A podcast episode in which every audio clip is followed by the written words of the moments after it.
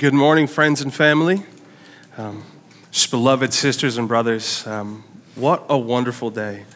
Just to remember who Christ is and what he's done. And like, I'm just rejoicing because it's Memorial Day weekend there's more than 10 people here. So, um, just so, so blessed to have you all. We have visitors, we have new faces, and I'm just praising, praising God for that. Mostly, um, I'm praising God because I have the privilege of, of, of, preaching to you what is, what is probably, not even probably, what is absolutely the greatest teaching in, in all of Scripture. It is the most important thing in all of Scripture that we're going to be talking about today. It's just a revelation that is just undisputably central to what it means to be a Christian. It's so central that Martin Luther, the great reformer, he said this about it. He said, It is this doctrine which makes true Christians indeed.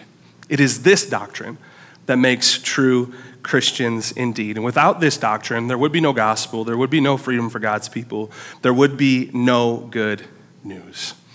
If you're joining us for the first time today, welcome to Convergent Church. Uh, we've been working through a series called Freedom Through Faith. We've been walking through the book of Galatians. And today we're going to continue that. Uh, turn with me to Galatians 2, verses 15. Today we're going to be focusing on verses 15 through 21. But for now, we're going to read verses 15 through 16. Hear the word of the Lord.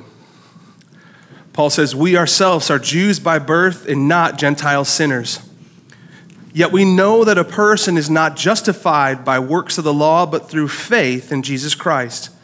So we also have believed in Christ Jesus in order to be justified by faith in Christ and not by works of the law, because by works of the law, no one will be justified.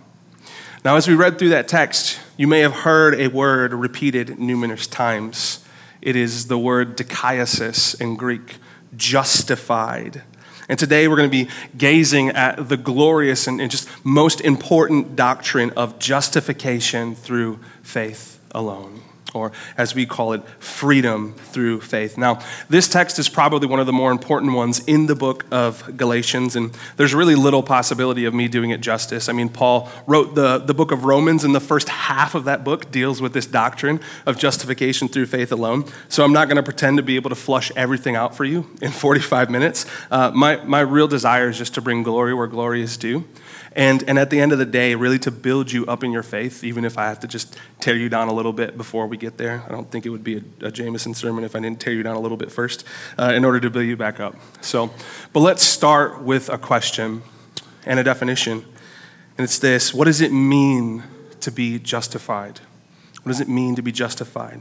That word dikaiosys or justified is a term that's actually taken from Greek law courts. And it's the opposite of the word condemned. Last week, Dan preached about Peter and how he stood condemned before the church. As, as Peter was acting as a hypocrite, he was condemned and guilty. He was sinning against God's people and showing partiality. He was condemned. Justification is the opposite of condemnation. It means this to justify means to declare righteous, innocent, or to acquit of wrongdoing to vindicate, exonerate, or absolve. And in order to be justified, one must be justified by an objective standard. Like if we are going to be found just in a court of law, there needs to be a law, right? There needs to be a standard by which we are justified. And, and God in Himself and His Word has declared that people will be justified if they are righteous, if they are holy. But we run into a problem. Holiness, righteousness is a characteristic that only God possesses. Right? There's a moment in the Gospels where someone comes up to Jesus and they say, Good teacher, good rabbi. And Jesus looks at the man and he says, No, there is no one good but God. There is no one good but God.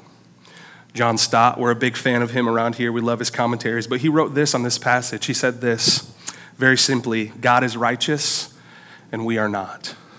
God is righteous and we are not. And it's here that we enter into humanity's greatest problem. We all know that God is good. We know that God is good. Some of us suppress that truth in unrighteousness, but ultimately, the truth that God is good is not lost on any of us. And also, for most of us, when we look inside ourselves, we see that we are not good, that we are not righteous, as we ought to be, despite our efforts to be, and despite our efforts to convince ourselves that we are righteous. We stand condemned. And the problem that we face, and ultimately the problem that Paul will solve for us today as we work through this scripture, is this how do we become good? How does someone who is not good become good? How do we become holy? How can we be justified, exonerated, forgiven before the eyes of a perfect, holy God? Or we might make it very simple how can we be saved? How can we be saved from our condemnation? Well, here's our first point, looking at verses 15 and 16. It is not by birth, and it is not by burden, but by true faith. It's not by birth, it's not by burden, but by true faith. And in our text today, Paul begins by saying this He says, We ourselves are Jews by birth and not Gentile sinners. And he begins by addressing native born Jews, those who've been born into the family of Israel, to which Paul belongs. And he contrasts them with Gentile sinners. So you have these two groups, right? You have natural born Jews and you have Gentile sinners. And Paul highlights these two categories really to show how ironic it is that the Jews who are native born would somehow think that they are justified because of their family of origin. Now, depending on how um, familiar you are with the Old Testament, you know, we're at various stages of that. But for those of you who know your Old Testament, we know this about the Israelites. They were pretty abysmal at keeping God's law, they were pretty bad. They were pretty bad. They would have a season of faithfulness and they would go astray. They'd have a season of, of apparent righteousness and they would walk into sin culturally and nationally. And so ultimately, they have this pretty bad track record, almost, almost as bad as the Detroit Lions. That's how, that's how bad we're talking today, right? They had an abysmal track record of being image bearers of God. And yet the Jews believed that their family heritage or, or being born under the promises of God heirs to the legacy of the patriarchs of Abraham and Isaac and Jacob, and ultimately their nearness to God, their proximity to God, somehow justified them in the eyes of God. They relied on their birth and their heritage to justify them before an all knowing God. Now, I would be remiss if I didn't point out at this moment that this is not just a problem that we see with Jews. This is also a problem that at times we see in the church, in Christ's church. You know, some people, and I'm not naming anybody in particular, but a kind of person, um, some people grow up in the Christian church and they believe that because they grew up near God's grace, because they grew up hearing Bible stories, praying at dinner, going to church on Sundays, remembering the Sunday school stories, participating in the flannel graphs, right? They, they believe that because they grew up in proximity to God's grace, that they have actually received God's grace. And my aim is not ultimately to cast doubt on anybody's faith, but only to give a cautionary warning to those who have lived long in the household of the church. And the warning is this family heritage cannot save us. Who you were born as cannot save you. David writes this in Psalm 51, 4 through 5. He says this Against you, he's speaking to God, against you and you only have I sinned and done what is evil in your sight, so that you may be justified in your words and blameless in your judgment.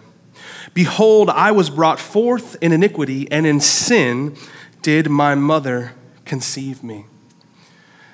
David is saying, Look, from the moment I was born, I was in sin. My mother was in sin before me. I was conceived in iniquity. All people are born into sin and ultimately come from one family and one heritage, that of Adam and Eve. They are our first parents. And no one can be saved by merit of their parents or their heritage if they're condemned by the curse of their first parents. I'm going to pick on Dan here for a minute. He's my pastor, my pastor friend, and he can. So, Dan cannot be saved by the righteousness of Larry and Darlene. Right? He cannot be saved by the righteousness of Larry and Darlene if he's condemned by the sin and the curse of Adam and Eve. If his first parents brought him into his curse, His heritage cannot bring him out of that curse. You know, this last Saturday, I, I buried my father, and um, I remember I was sitting there and I was, I was holding, I was holding his cold, cold dead hand, and I was looking at his body in a casket. And I remember thinking, knowing that I was going to preach this, this text, if my hope was in who I was born, my hope was in my family and my heritage, I would be absolutely undone at this point.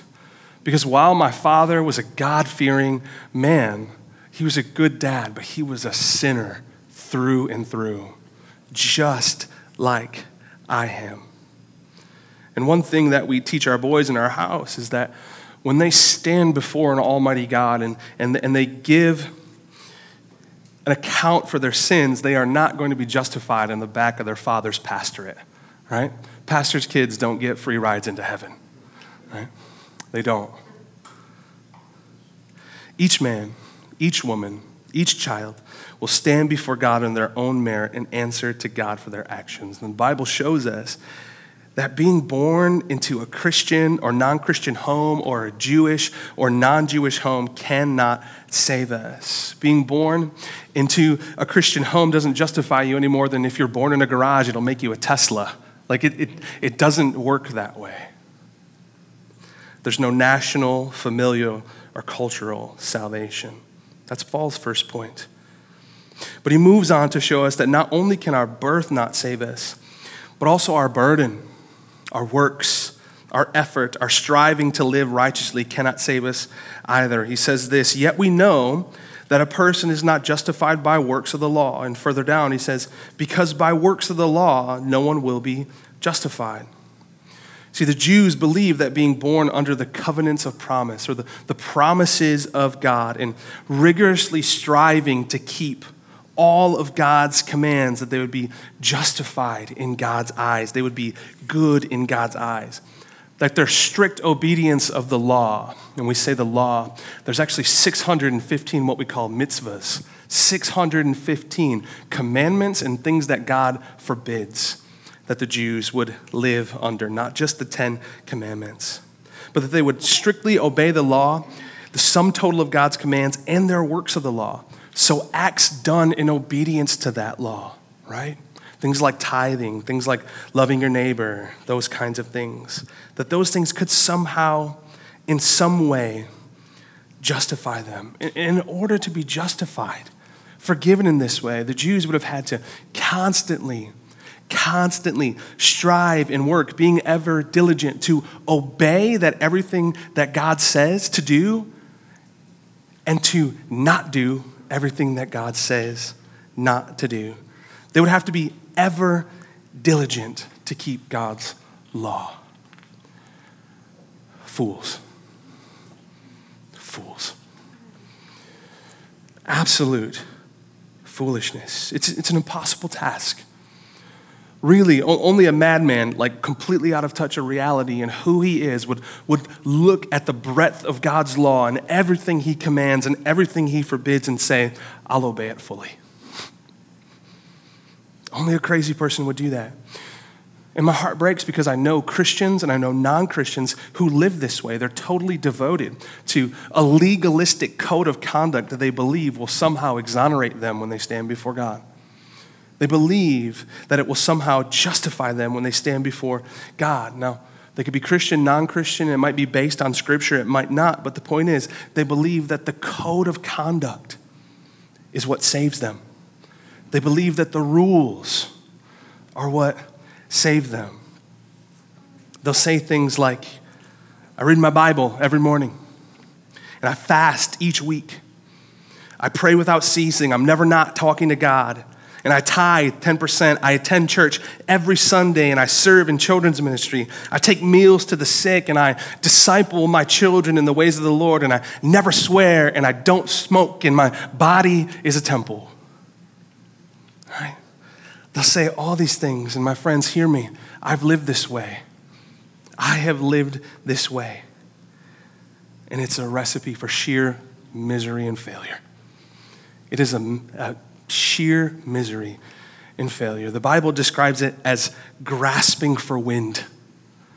grasping for something that we can never ultimately hold onto. It's endless striving with no rest for our soul and no forgiveness for our failures. But I need you to hear me because this is a nuanced point. All these things I just mentioned, they're good things. Praying is good. Reading your Bible is good. Giving to the church is good. Serving the church is good. Taking care of the widows and the orphans and the sick in the church is good. Praying without ceasing, these are all good. Discipling your children, these are all good things. They reflect a good and holy God. But here's the thing the reflection of God is not the substance of God. The reflection is not like the substance. It's, it's kind of like the moon, right? The moon reflects the light of the sun, but it has no light in and of itself. That is what we are. And I want to encourage you to continue to do these things, continue to do these good things, but hear me, these good things do not justify you before God. These good things do not justify you.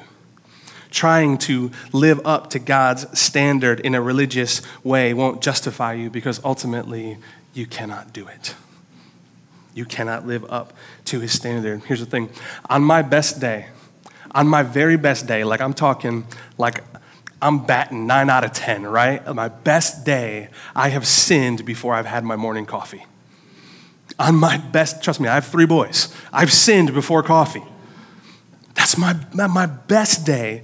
And so, no matter what the rest of my day looks like, I begin my day in sin. And so, the good actions I have throughout the rest of my day cannot undo that breaking of God's law. And if it's not an act of my hands, it's a word of my mouth that is hurtful or damaging to another person. And if I manage to control my hands and I manage to control my mouth, guess what? My thoughts condemn me. The things I think but don't say also condemn me. And so, I'm back where I started. My birth can't save me, who I am. My ability to keep God's law and the burden of it cannot save me. Neither of these things will exonerate me. And I stand here as a sinner before a sinless and a holy God. So, what means can save me? What merit can save me? Well, Paul speaks it beautifully and plainly right here. He says, Yet we know that a person is not justified by works of the law, but through faith in Jesus Christ. So we also have believed in Jesus Christ in order to be justified by faith in Christ and not by works of the law. We, we find God's means of justifying sinners, proclaiming them innocent, and it's not by their pedigree or who they were born as, and it's not by their perseverance or how hard they can work at keeping a strict legal code, it's by faith. Simple trust, trust in the reality that, look, Jameson cannot save himself. Trust that in the face of our condemnation, God chose to show mercy to condemned sinful people. Trust that on a cross, God sacrificed his only begotten and sinless Son in our place so that Jews and Gentiles, natural born Christians, and those who are far away from God, those who are near to God, and those who are far away from God could be justified in his sight, exonerated before God, made righteous before him. The belief that Jesus suffered the condemnation that I deserve so that I could obtain the freedom that I did not observe. This is the faith that the Bible speaks of. And I, I need you to hear this because sometimes we get it a little crooked. Faith is a means of salvation. Faith is a means of salvation, but faith finds its hope, its center, its strength, its anchor in the shed blood of Jesus on the cross. Faith is a means by which we are justified, but the merit, the source of our justification is Jesus Christ Himself. And I say this because sometimes we get it sideways. Even as Christians, we can be deluded. We can say, if I'm just faithful,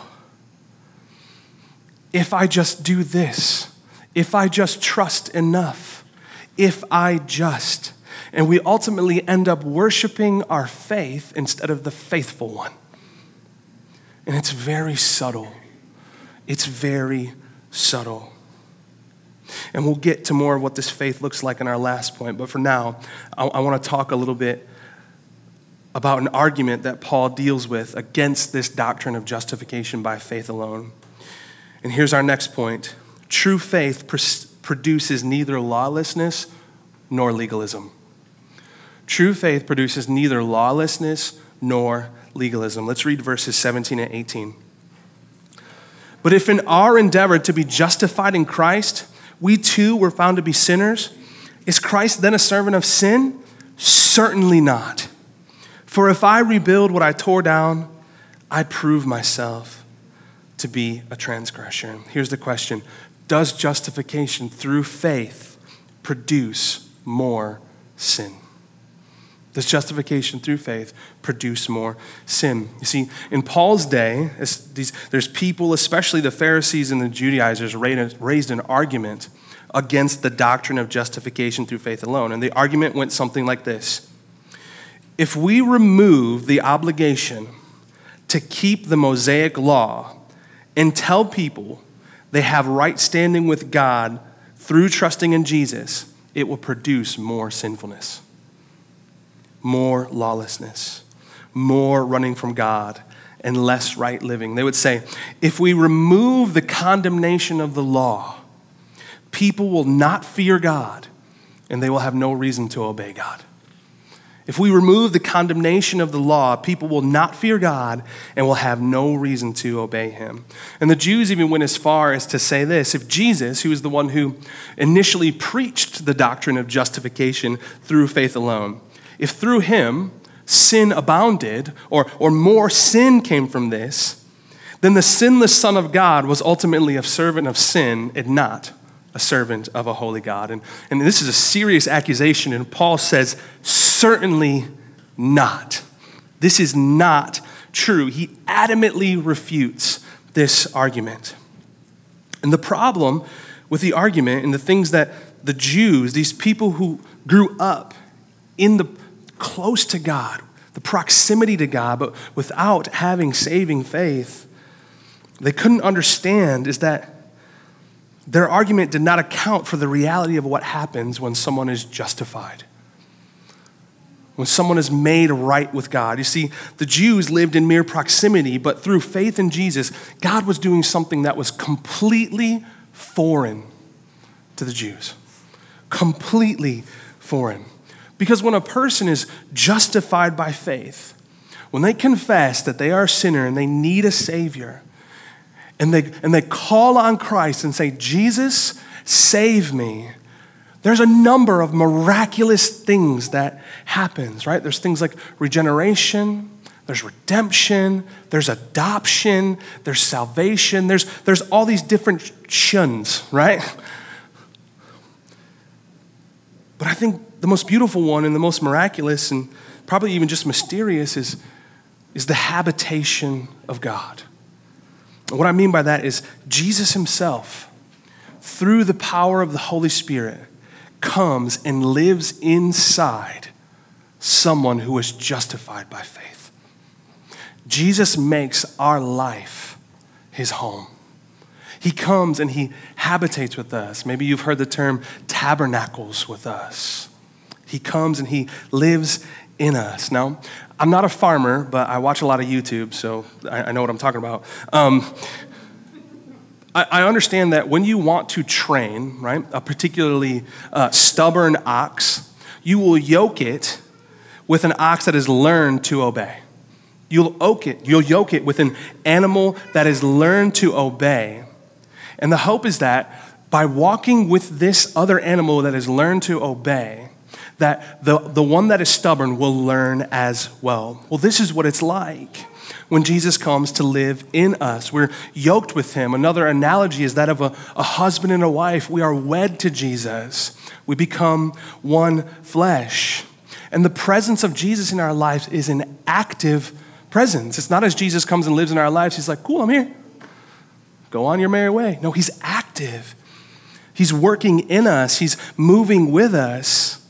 And just as the strong ox and the obedient ox leads the weak and disobedient ox, so Jesus leads us as he lives in us.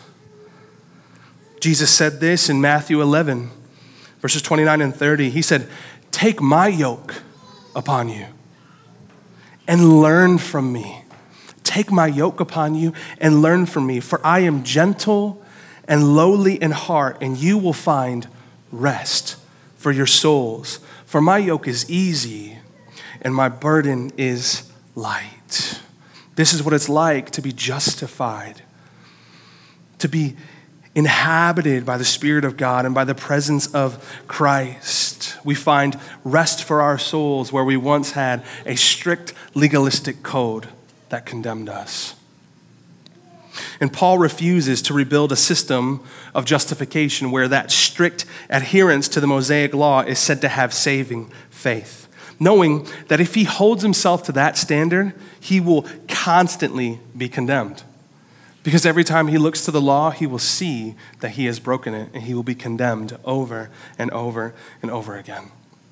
So instead, Paul chooses neither legalism or lawlessness.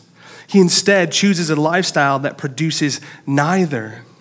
And here, with Jesus living inside of him, he finds rest for his soul. And, and this is what Paul is going to talk about as we come to our final point here. Let's read verses 19 and 21. Paul says this For through the law I died to the law, so that I might live to God. I have been crucified with Christ. It is no longer I who live, but Christ who lives in me. In the life I now live in the flesh, I live by faith in the Son of God, who loved me and gave himself for me. I do not nullify the grace of God, for if righteousness were through the law, then Christ died for no purpose. Here's our last point true faith brings life and liberty through God's love. True faith brings life and liberty through God's love. You see, Paul understands the purpose of the law, which was something that was completely lost on the Pharisees and the Judaizers. He understands that before we know Christ, before we're justified, the law has a completely different purpose than it does afterwards. It has a completely different purpose before we know Christ than when we know Christ. Paul wrote this in Romans 5 20 through 21. Open your ears, listen to this. He said, now the law came in, or the law was given. Now the law came in to increase the trespass. But where sin increased, grace abounded all the more. So that as sin reigned in death, grace also might reign through righteousness, leading to eternal life through Jesus Christ our Lord. Paul sees that this law that the, that the Judaizers are so strictly adhering to has two functions. Before we know Christ, the purpose of the law is to destroy us. That's the purpose of the law. The purpose of the law is to show sinful Jameson that Jameson is a sinner. That's the point. And so when I look at it, without Christ living inside of me, my natural feeling is I'm condemned. I stand guilty. That's its purpose. But why? Why is that its purpose before Christ?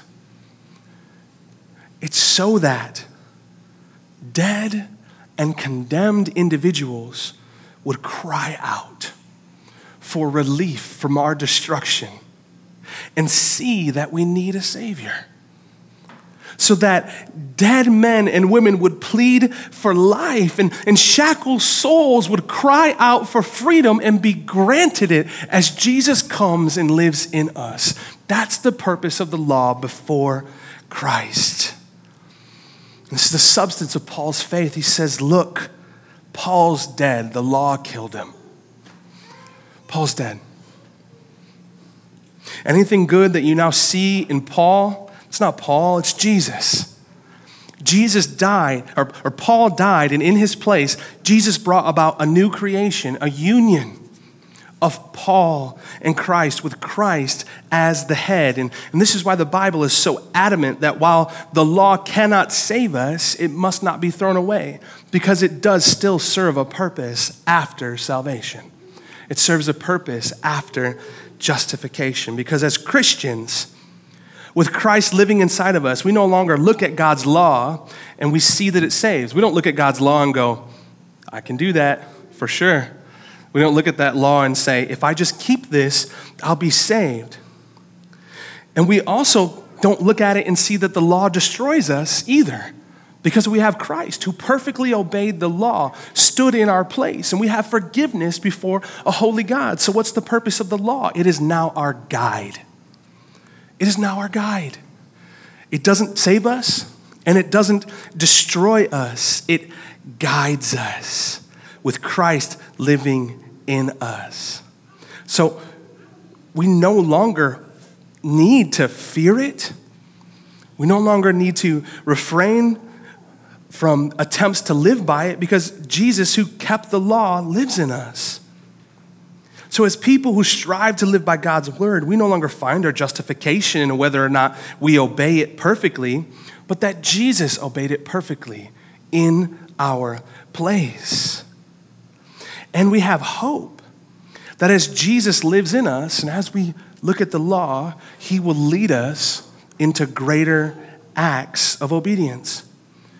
We don't place our faith in our faithfulness, but in the faithful one. Place my faith in my ability to keep God's law, but in Jesus' ability to keep it for me.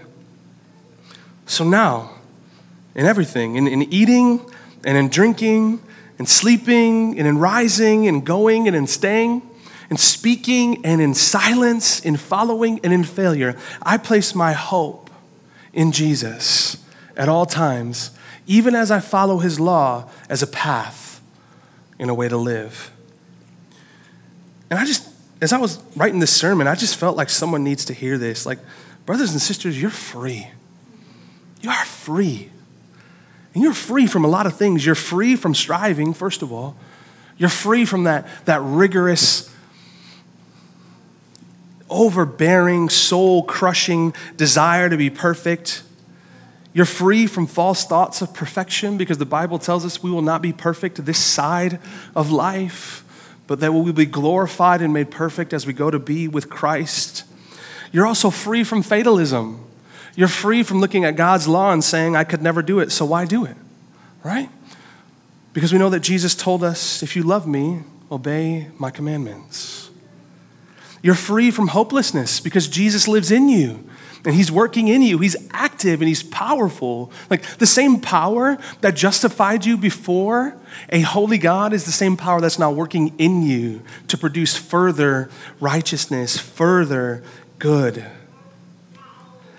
You're free from wandering alone because you're a part of a church where everyone's a sinner and everyone fails.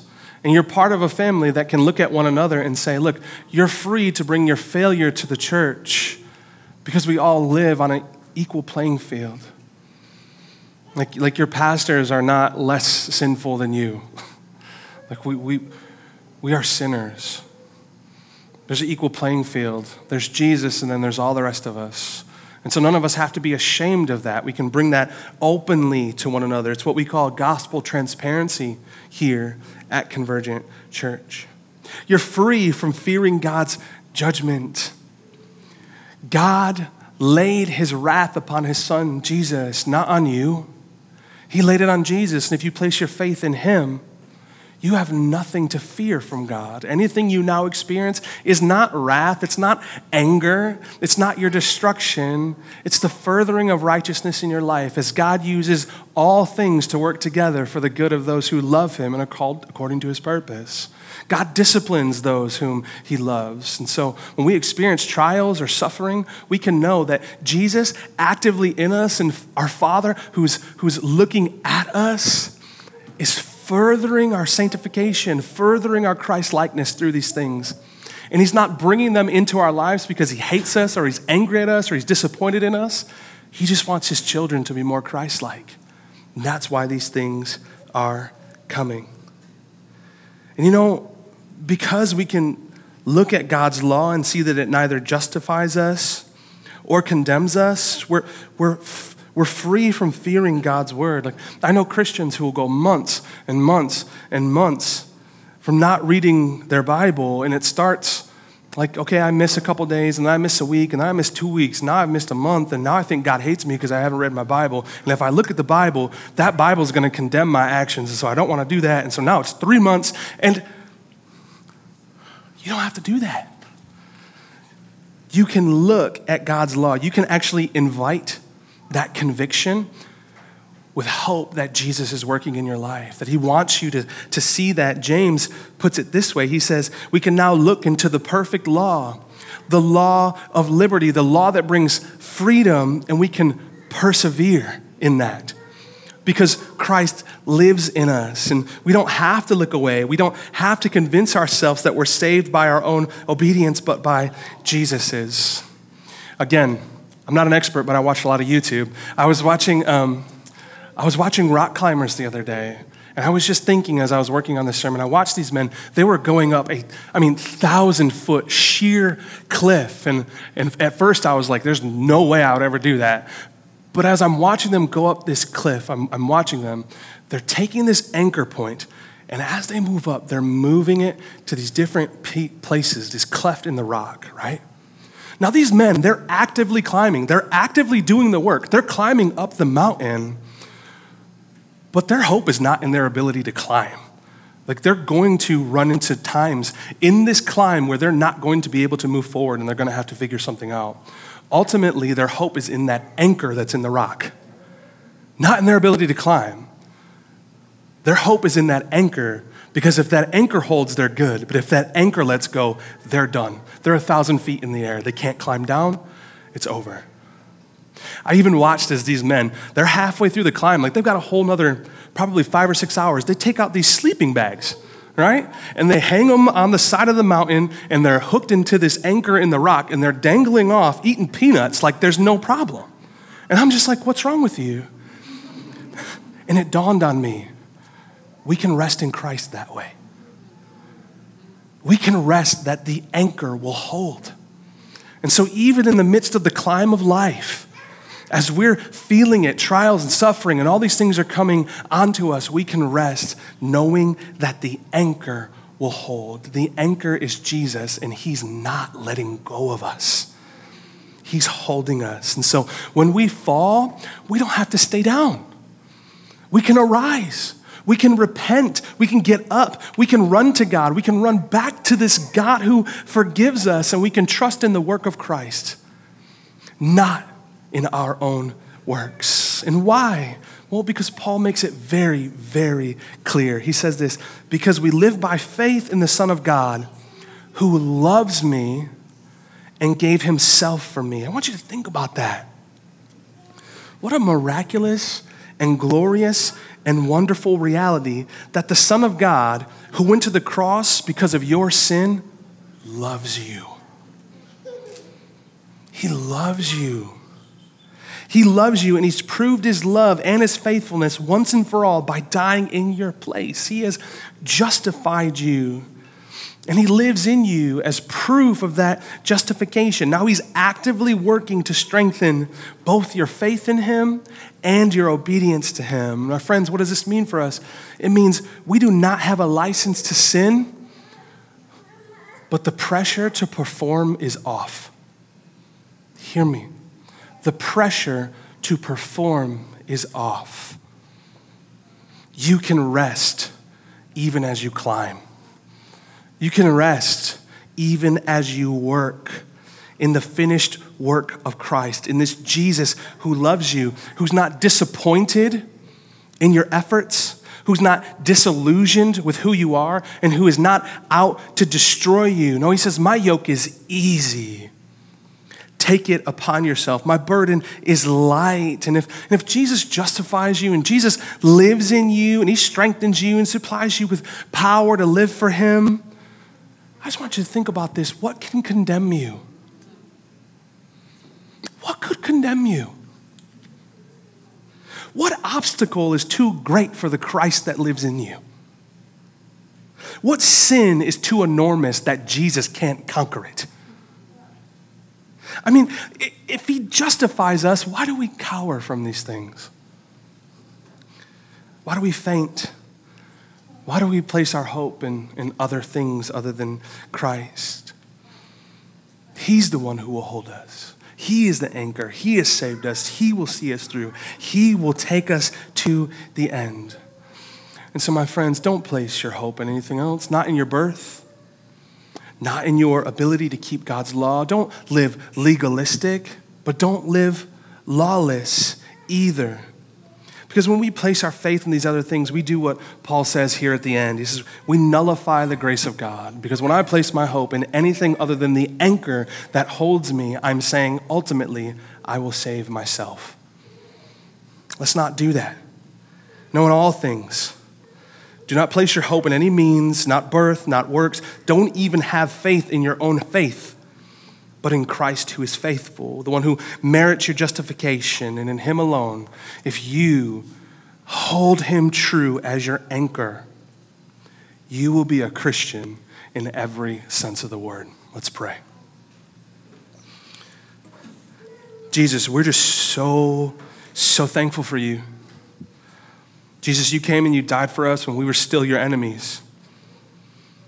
And Lord, what you've asked of us is that we place our, our faith and our hope in you alone, not in our birth and not in our works, not even in our ability to be faithful, but in your ability to be faithful to us. Lord, I pray this prayer over my brothers and sisters today. Even as many of us struggle with, with different things, Lord, I just pray that you would help us to remember that you are the faithful anchor that will hold us to the end.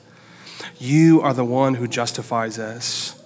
And for the rest of our lives, even as we, we work and, and, and we run and we strive and we want to be better Christians, we want to be better sons and daughters of God, let us realize that, that you love us completely.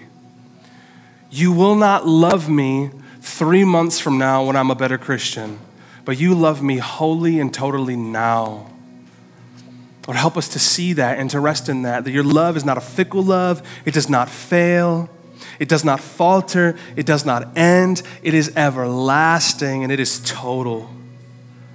So, Lord, as we run for you, as we, as we look to be good sons and daughters of God out of love for you, God, let us hope in you in everything. And Lord, when my brothers and sisters fail and when they fall, help them to get up, help them to repent, help them to look forward and not say, you know what? He'll love me if I get it right tomorrow. No, help them to stand and say, No, He loves me now. And so I will move forward. Lord God, we need you. This Christian life is long and it's hard. And it's a tough climb from the bottom of the mountain to the top. But Lord, we know that if you're in us, and you're working in us and your power is moving us forward, we will reach that mountaintop one day and we will be with you. So, Lord, we trust that you will hold us to the end, not because of what we've done, but because of what you've done. Lord, we love you. We're so thankful that we have a faithful Savior. We don't deserve you, but we have you. And Lord, that is cause for singing and celebration. Lord, we just say thanks. In Jesus' name, amen.